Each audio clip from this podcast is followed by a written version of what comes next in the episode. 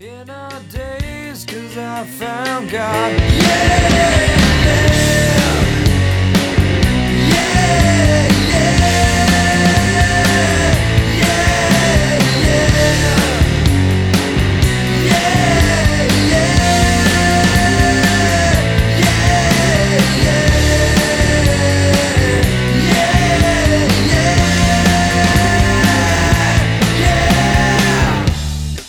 And welcome everybody back to the Baseball Dorks. It's a special episode today, season four, episode 15. Uh, we're giving our listeners back to back episodes in back to back days.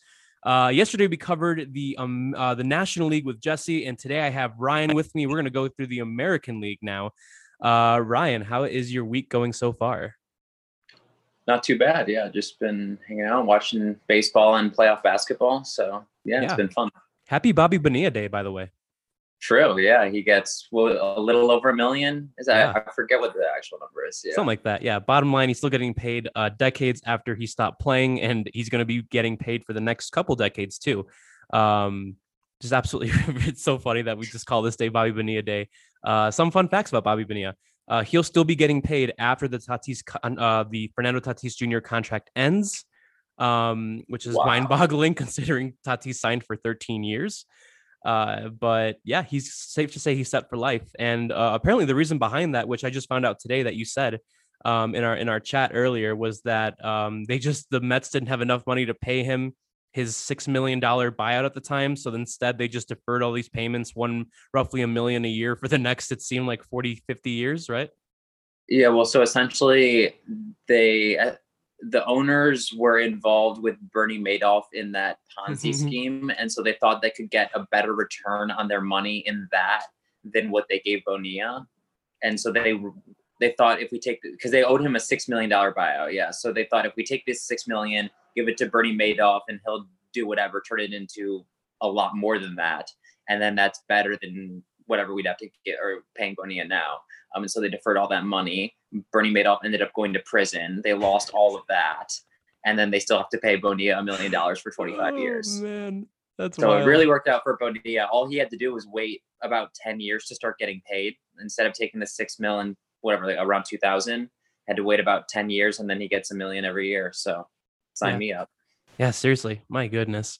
Um, yeah, some other guys that we were talking about earlier uh, that are also getting deferred payments. Um, Chris Davis was one of them. Chris Davis of the Baltimore Orioles.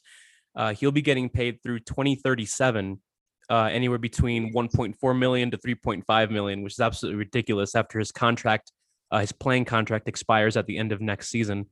Um, yeah, it seems like there's like a lot of random teams that are doing this. You said the Nationals also have a bunch of their big contracts that have a bunch of deferred money.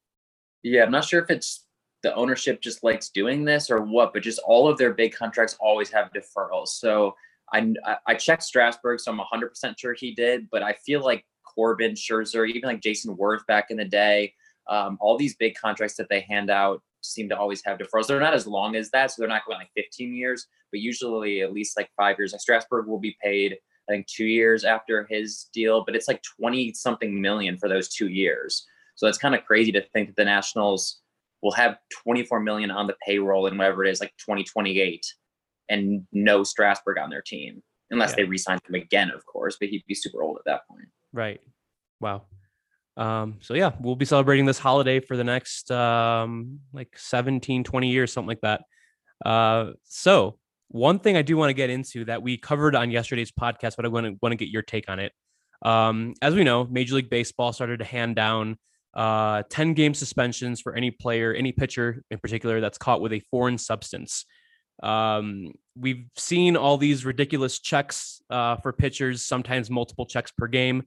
But for the first time, we actually have a player that is going to be penalized under these new rules, and that is Hector Santiago of the Seattle Mariners. Uh, over the weekend, he had a uh, umpires found a foreign substance on his glove. According to him and Scott Servais, it was uh, just like a mixture of rosin. It seemed to be legal, but the fact that it was on the uh, the, the uh, apparently the umpires found it to be sticky, and uh, therefore they ejected him from the game. They submitted the glove to be reviewed further by Major League Baseball, and uh, the 10 game suspension was handed down. Uh, I gave my take on this yesterday, and essentially it was um, even if it was a legal substance, right now with how much scrutiny pitchers are getting for uh for anything that's remotely suspicious like you just shouldn't be uh even giving them a reason to eject you from the game less give you a suspension.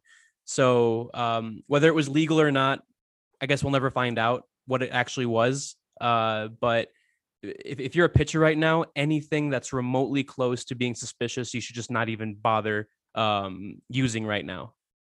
What do you think Yeah, so there was never a statement or anything on like if MLB conclusively found anything, right? Like I didn't, I Right. didn't see- Yeah, Uh, in that fact, I, I I even saw that the Major League Baseball didn't even review the glove. Like it was just the umpire's discretion to then hand down the suspension, which is really weird. Yeah, I'm, I don't know. And obviously, you can't just base everything off of this, but just watching him walking off the mound, he was almost like laughing when they started to check, like he Yeah, was so not worried about it. right. And so I feel like there's a very good chance that he wasn't using any sort of illegal substance and somehow whatever he was using, the rosin that they're allowed to, plus his sweat or whatever, created some sort of extra sticky something that got onto his glove. I think that's definitely a possibility, especially with like we've seen how much they're checking these pitchers. You'd think he would not put something on his glove. That would be pretty stupid. Um, so I don't know. I'm kind of torn because yeah, obviously you don't want to give them any excuse to kick you out, but I also just have a hard time believing that he would do that. And just based on his reaction, all I don't know, all the signs to me kind of point towards he probably didn't do it. Yeah, it, it seems to me kind of like uh um like Major League Baseball didn't like they- weren't looking for someone to actually put the blame on and make them the uh to uh to set an example, but it kind of it kind of seems like that. Yeah, it does. like like to be like look at that like look we, we busted him so we're really serious about this if you if you uh, if you do anything suspicious we'll, we will hand down that 10 game suspension um and the worst part of like of if we too, have any sort of even suspicion about it, you're Yeah. done for 10 days. Like Yeah, no, no questions asked. right and the worst part is that the mariners can't even replace him on the roster now so now the mariners are down a pitcher um, That's a that's a stupid rule. I very feel like. stupid yeah it it penalizes the team uh more than anything and the player it's a 10 game paid suspension so the player just essentially gets a 10 day paid vacation Yeah, while the team is the one that actually really suffers from this. It's kind of weird. I don't know. Yeah, I feel like the whole maybe just because the whole thing was put together last minute, not even really Yeah. thought through completely. so I guess with all the changes that are uh, that are going to happen in the offseason anyways, maybe they'll revisit how they'll go about this next year. Yeah. Um, sticky stuff or not, Shohei Ohtani is in an absolute tear right now. 28 home runs, leads the majors. It was kind of him and Vladdy going back and forth. Like, I hit one, you hit one. I hit one, you hit one. Uh, but lately, Shohei Ohtani is just absolutely taken off. 28 home runs, leads the majors by two. Um, on the pitching side of things, he didn't exactly do a great job yesterday against the Yankees. Gave up seven runs, all earned in uh, two thirds of an inning. But that doesn't take away from the fact that he's just absolutely been incredible this year. Really, honestly, on both sides of the ball. Yesterday was kind of an outlier. Um, but is uh, what are the chances you think that he might uh, both hit and pitch in the All Star game? What do you think? Wow, that would be cool. I That'd be really cool. Feel like I feel like just because of how intense all of this must be for him, just going through a full season, I feel like he won't pitch. That would be my guess. And with how many other pitchers there are, they'd probably be like, "Oh, we'd rather get this guy into the game and let Ohtani just have a few at bats." Yeah, And I think that's probably what he'll want to. But it would be really cool to be able to see both, or even if he could face like one batter or something. yeah, that's what I was thinking about that too last night. I was like, uh, will they have the three batter minimum rule for the All Star game, or will they waive that rule just for just for this? You Mhm. know, because It's not an they official should waive game. it probably. Yeah. Uh, because yeah, that would be awesome if we can see Ohtani at least come in for one um to face one batter. So uh gosh, it feels like we're just talking about Ohtani every week, but every single week we- he just gives us more stuff to talk about. He's just been so unbelievably good. And the fact that um uh, he's doing incredibly well from both sides of the ball. Uh, I, I know a lot of people are saying Vladdy's is a favorite for AL MVP, but I don't really see that. Like, yeah, Vladdy's been fantastic, But if you're talking about MVP, I mean, this guy does both pitching and hitting. Like Ohtani's probably not going to be in the conversation for AL Cy Young, but for MVP, I think that's that's all his. It's it's his to lose if you ask me. Uh, do you do you feel the same way, or do you think Vladdy is is the front runner right now? No, I definitely think it's Ohtani because I feel like Vlad's been slightly better offensively, but it's pretty close. Yeah. And then when you add in that Ohtani's been ridiculous on the mound, and then I mean, uh, neither of them are adding any defensive value, and I haven't checked any base running stats, and it's not a huge difference. But Ohtani is much better running the bases. Yeah, much better. Is at least somewhat of a factor. Yeah. Um, so yeah, I, I think Ohtani. And one thing I was going to say real quick about his pitching too. You mentioned that he let up seven runs in the first inning yesterday to the Yankees. Something I've noticed with him is that I don't know if it's because his stuff is so nasty or something with his motion or a combination, but a lot of times it takes him a while to like get his mechanics down. And he's had a lot of rough first innings, a lot of games where he yep. hasn't even made it out of the first inning. And so I think a key for him is just getting through that first inning, maybe even first two innings, and getting his pitches or getting a feel for all of his pitches. Because once he gets going, he has three plus pitches plus a curveball that's decent. So he can just absolutely dominate both righties and lefties. Nobody can hit his splitter when he's throwing it in where he wants to, and especially when he's low hitting his fastball, he becomes one of the best pitchers in the game. It's just when he starts walking people or relying on one single pitch that he starts yeah. having games like he did yesterday. Um, yeah, but sure. yeah a talent a talent like that with that many good pitches once he figures it out he's just gets on a roll. Yeah. No when i saw that he was going to be in the all-star in the uh, uh, home run derby i immediately bought tickets. I'm like i need yeah, to go that, see that him is hit. pretty awesome. Yeah so it's going to be so confirmed we have Ohtani, vlad and um uh alonso Trey right? Trey mancini too yeah Cool. So we have four guys confirmed, and and overall, uh, Trevor Story.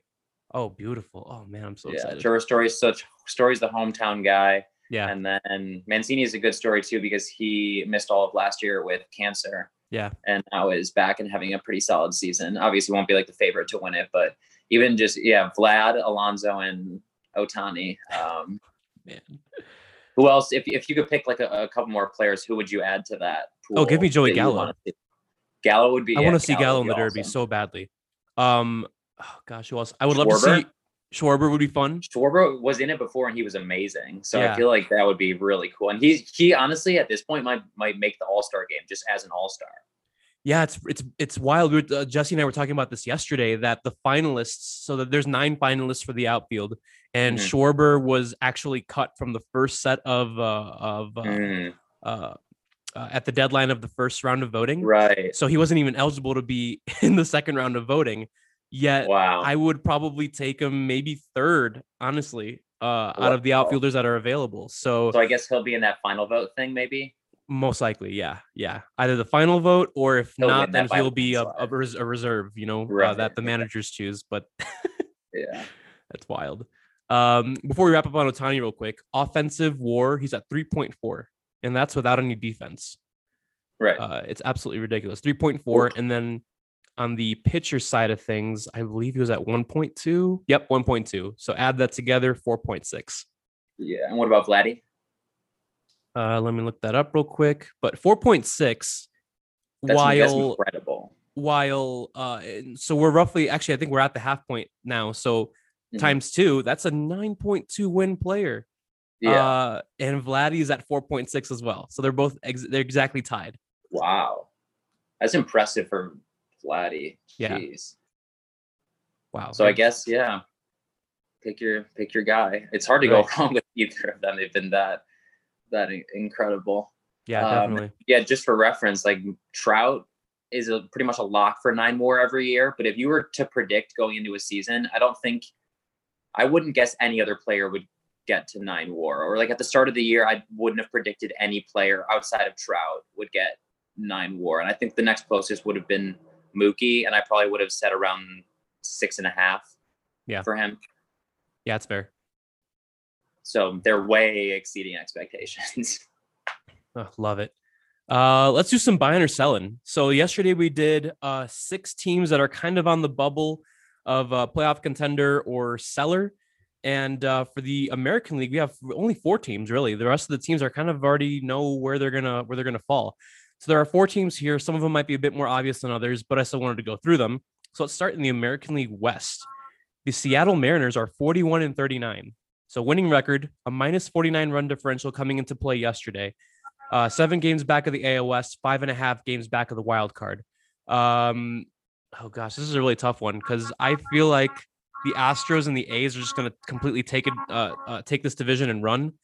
But the Mariners at the same time, they could be looking for pieces that are not exactly just rentals, but pieces that are more longer term. However, I don't think they're really going to uh, do much this trade deadline. So I'm going to say they're going to be sellers. What do you think? Yeah, I just can't imagine paying a deadline premium because even if you get a guy with like three years of control, you're still paying for this year in terms of what you're giving up, and you just don't really need him. As you mentioned, they have a negative run differential. They're very unlikely to keep up even a 500 record, I think, for the rest of the season. And even if they added a few pieces, I don't think they're like a couple pieces away. They have a ton of young players and still don't even really have any star level guys yeah. on offense or on the pitching staff. Um, so they have a, long ways to go. I think that they should probably look into the off season more and look at younger type free agents in their prime to build around their young core uh, that they're bringing up. Um, obviously, Gilbert's in the majors and um, Kelenic came up and was supposed to be really good, was not, but is still obviously a big long term piece for them. Um, so yeah, I, I, don't really see it. They have a few pieces they can maybe sell off. Haniger could be appealing to some teams. Um, Graveman maybe too. Graveman, yeah, that, that's probably their best piece. Um, yeah. He definitely will be traded and will be pitching big innings in October for somebody. The Toronto Blue Jays, 41 and 36, a plus 71 run differential, six and a half back of the AL East, and four games back of a wild card. Uh, they're definitely buying. Yeah, I, yeah, they're buying and they're buying pitching. Yep. yes. They already made a trade for Adam Cimber out of the bullpen from the Marlins. They took on Corey Dickerson contract to be able to do that. So he'll, I guess, be like a DH outfield platoon with all of their right-handed bats. It's not a bad pickup to get Dickerson either. He could be a league average bat against righties. Yeah. Um, but yeah, they should target at least one starter, if not two. Um, right now, they have Ray and Ryu leading their rotation. Ray has been amazing. Ryu has been decent. Stripling has been good as well. Um, but they could use a, a few more arms um, in both their staff and their bullpen. Yeah, they have a lot of competition there in that AL East. Uh, three other teams. Set, though. Yeah, yeah. Oh, yeah, they're definitely set. Especially with Springer stays uh, consistently in the lineup. That'd be great. Yeah. Um, the Angels, the LA Angels, 38 and 41. I feel like we're just talking about them in this in this sense every single year. Like they're always like around the middle. You never know what they're gonna really really gonna do. There's just it just seems like every single season, by the time we get to the midpoint, we always talk about how disappointing they've been so far. Uh, negative 36 run differential, nine and a half back of the AL West, eight back of a wild card. So they're not particularly close um, at a playoff spot at the moment. But I mean, they're pretty much already in the eh, the mindset of contending, but they're not really in contention. This is a tough one for me. Um, I really think they're going to buy. I mean, they, they they have to. They need to they need to really supplement the talent around them. And once again, they're a team that I think will go towards not necessarily a rental, but someone that they can control a bit longer term. Uh, I would love, love, love for them to get German Marquez, but they just don't have the talent to acquire him. Yeah, I think they're too. Yeah, yeah, I, I, agree with that. Unless they were willing to part with Jo Adell at this point. Um, oh yeah, what's um, going on with him? Haven't heard from him in a while. I saw his numbers a few weeks ago. He was hitting a ton of homers, but still striking out like 30% of the time. So you'd imagine he'd still struggle when he came up because that's just been his issue. Yeah. Um, but yeah, I think the Angels' two options in terms of buying are one, like you mentioned, adding longer pieces, and then also adding rentals that would be super cheap, like just guys that they could take flyers on, because um, their rotation also really needs help right now. Uh, they just moved Dylan Bundy to the bullpen after moving Jose Quintana to the bullpen. Uh, and they don't really have anyone on the mound who you trust outside of maybe Ohtani. And like we said earlier, um, he's had a lot of rough first innings, not just this year, but over the course of his career.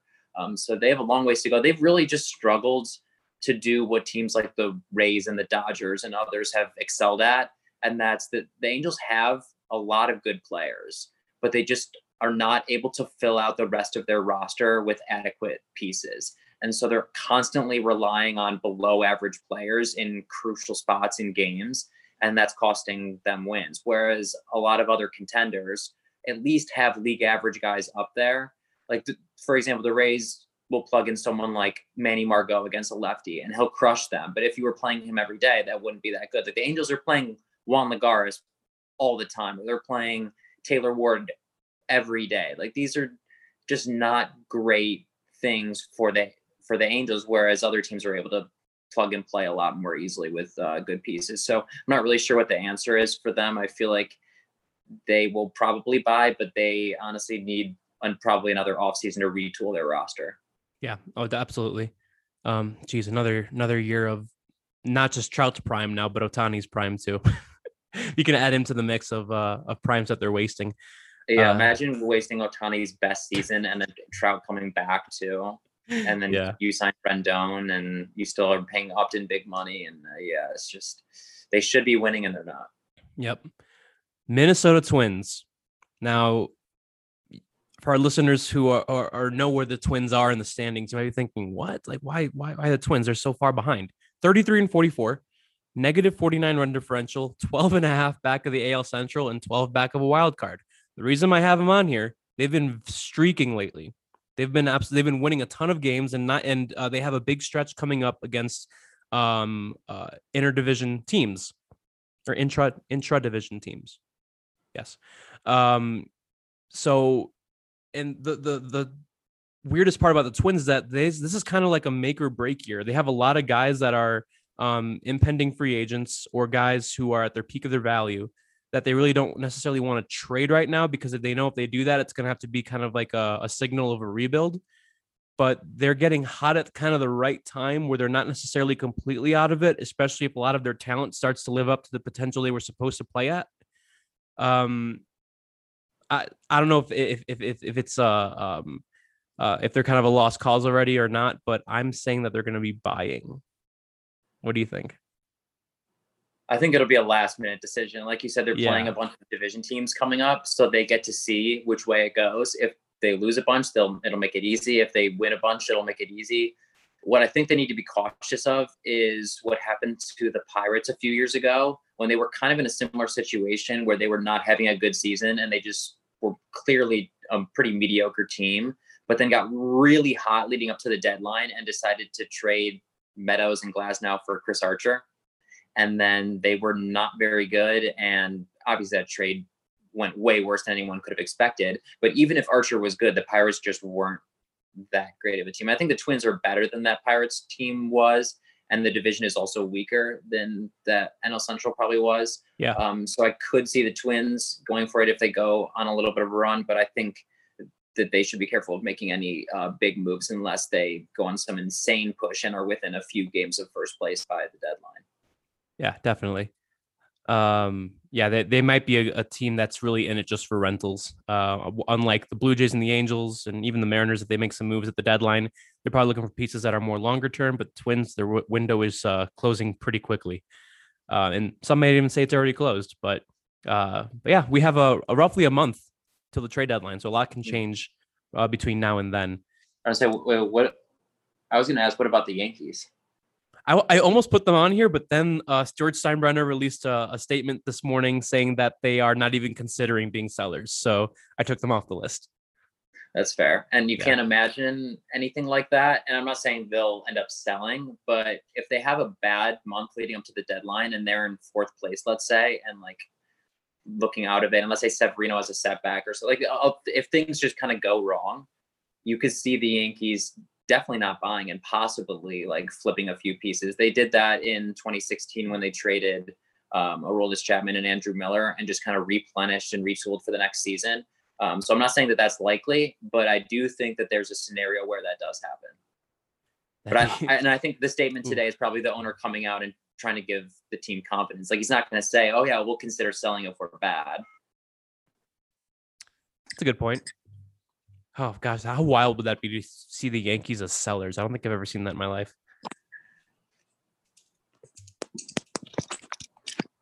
All right. So let's move on to a bit of a happier topic here the AL All Star ballot. So, quick recap of what happened with the All Star ballot this year. Uh, multiple rounds of of, um, of voting. Round one concluded last week. We're currently in the middle of round two, and that actually might even end today. Um, still getting a little bit used to the new dynamics here with the All Star voting, but we're down to three finalists across all positions. Uh, for the most part, I would say the All Star voting has been very solid. There are obviously a few outliers here, a few guys that uh, definitely do not deserve to be in the top three, but uh, the odds of them getting through are pretty slim. So we did National League yesterday. Let's do American League today. We'll start at first base. The finalists there, uh, in order of where they lead currently in the uh, voting: Vladdy Guerrero Jr. in first, Yuli Gurriel in second, and Jose Abreu in third. Uh, Vladdy's a clear choice here. Yes. Mm, yeah, clearly. Cool. Perfect. Moving on. Second base, American League second baseman. First place is currently Marcus Semien. Uh, second place, Jose Altuve. Third place, DJ LeMahieu. Speaking about guys that don't deserve, deserve to be on this list. Um, my vote is going to Semien. Yeah, nailed it. Two for two. Perfect. Shortstop. Uh, Xander Bogaerts leads, followed by Bo Bichette, and Carlos Correa is third. Um, even though I was really close between Correa and Bogaerts, I still went Bogaerts because he's been consistent throughout the entire year. Whereas Correa, really, it's been the last month or so that he's been absolutely on fire. Uh, so my vote goes for Bogaerts. Yeah, I think that's probably right. Probably Bogaerts, Correa, Bichette in that order. Yep. Third base, Rafael Devers, Alex Bregman, and Yoan Moncada. Uh, my vote goes to Devers. Yeah, Devers, definitely. Wonderful. All right, this is where I think it's going to get really fun here. Outfield. So we have Mike Trout leading, Aaron Judge in second, Byron Buxton in third. So that's right now Trout, Judge, Buxton. And then on the outside, you have Michael Brantley in fourth, Adolis Garcia in fifth, Teoscar Hernandez sixth, Cedric Mullins seventh, Alex Verdugo eighth, and Randal Grichuk ninth. Um, my starting three for the outfield right now, and this might surprise some of you guys, I have Judge, Mullins, Brantley. Hmm.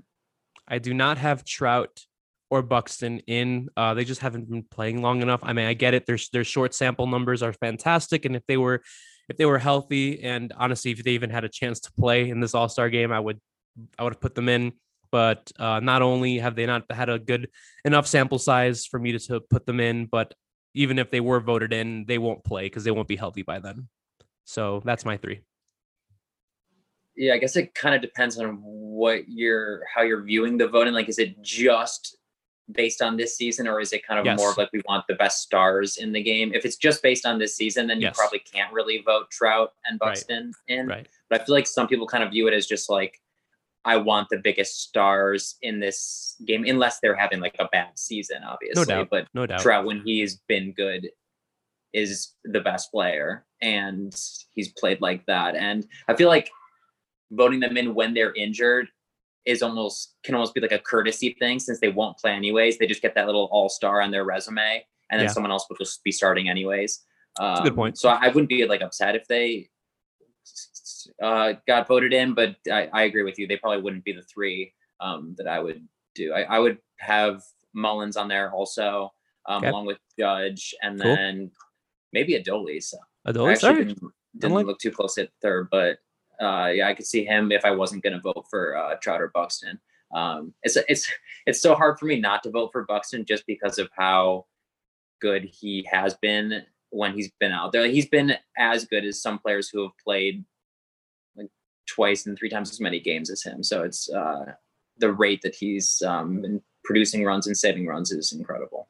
Yeah, um, I glossed over two categories actually, catcher and DH. So catcher, your boy, uh, leading is Salvador Perez, second place Martin Maldonado, and third place Yasmani Grandal.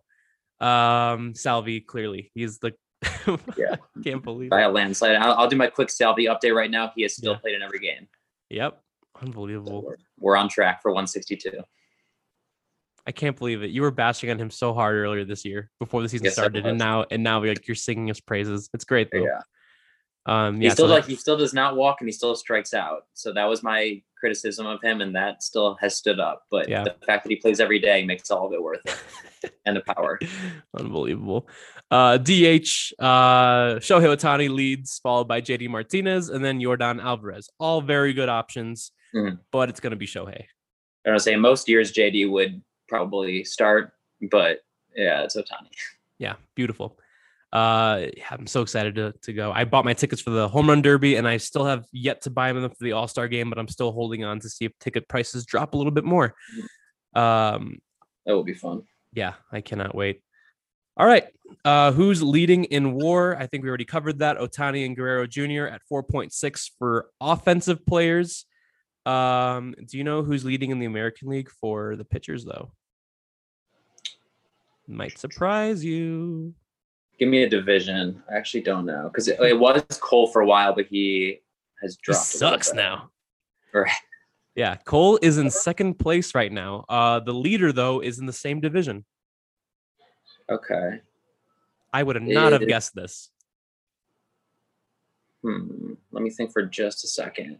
Yeah. It's. I don't. It can't be Robbie Ray. It's not Robbie Ray. So. Is it Eovaldi? It's Eovaldi. Wow. 2.9 wins above replacement. What is it? 2.9. Interesting. And he Cole's doesn't have that many strikeouts, though. Is it just that he hasn't let up that many homers, Must be, yeah. Wow. and he doesn't he- really he- walk that many people? But His ERA is o- almost a run higher than Gerrit Cole. His strikeout rate is three strikeouts less per nine than Cole. exactly, yeah. Um, it's yeah, it's just that the, the fact that he's barely given up any home runs. Uh, home runs per nine, 0.4, which is by uh aside from Jacob Degrom, but in uh, in the American League, that that's like the closest, and it's not even close there. Yeah. So if you went by XFIP, which normalizes for home run rate, he'd probably be lower than a lot of those guys. XFIP 3.58. For Eovaldi, Mm-hmm. Still solid, but I'll bet some of the other guys are lower. Yeah, Cole's at 2.86. Yeah. Glasnow 2.7. Manaea 3.6, so around there. Uh Bieber 2.87. So yeah, he's not even like a top five guy as far as XFIP goes. Yeah. So he's he's probably just gotten a little bit lucky with his home runs and uh Fangraphs WAR or F WAR um, pretty much counts strikeouts, walks, and home runs as the main factors. Yeah. So if he's gotten lucky with his homers, then he's going to have a little bit of a higher F WAR. So yeah, I, I personally would knock that down a little bit because I don't really see Eovaldi as like a home run suppressor necessarily. I haven't dug deep into his numbers to see if he's done that over his career, um, but I don't believe he's like been a low home run guy for his um, entire career. Um, Yeah. So I, I would expect a few more long balls in the second half off him. for sure. Um, let's do our attaboys. Uh, for the American League, I have Joey Gallo. He's been on an absolute tear lately. In the last seven days, he's homered six times. He's gotten 25 total bases in that time period. So just in time for the trade deadline, if you ask me.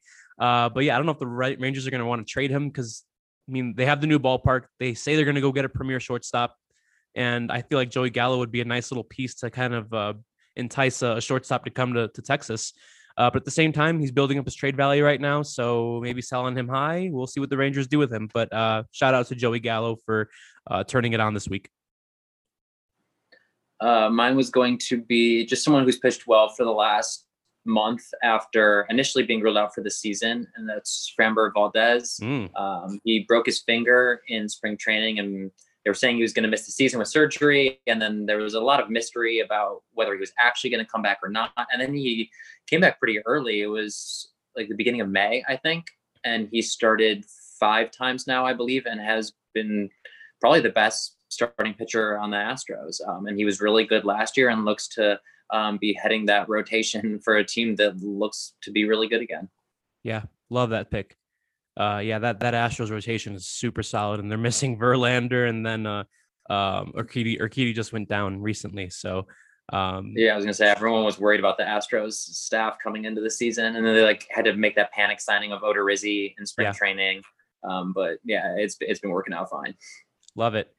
Cool. So a bit of a shorter episode today, but it was I'm glad we were able to get it in the National League predictions. Uh, so next episode we'll be talking about uh, who actually made the All Star game. Um, can't wait for that one. But for this episode, uh, for Ryan, I'm Fernando. Have a good week, everyone. All Star game is coming soon. Yeah.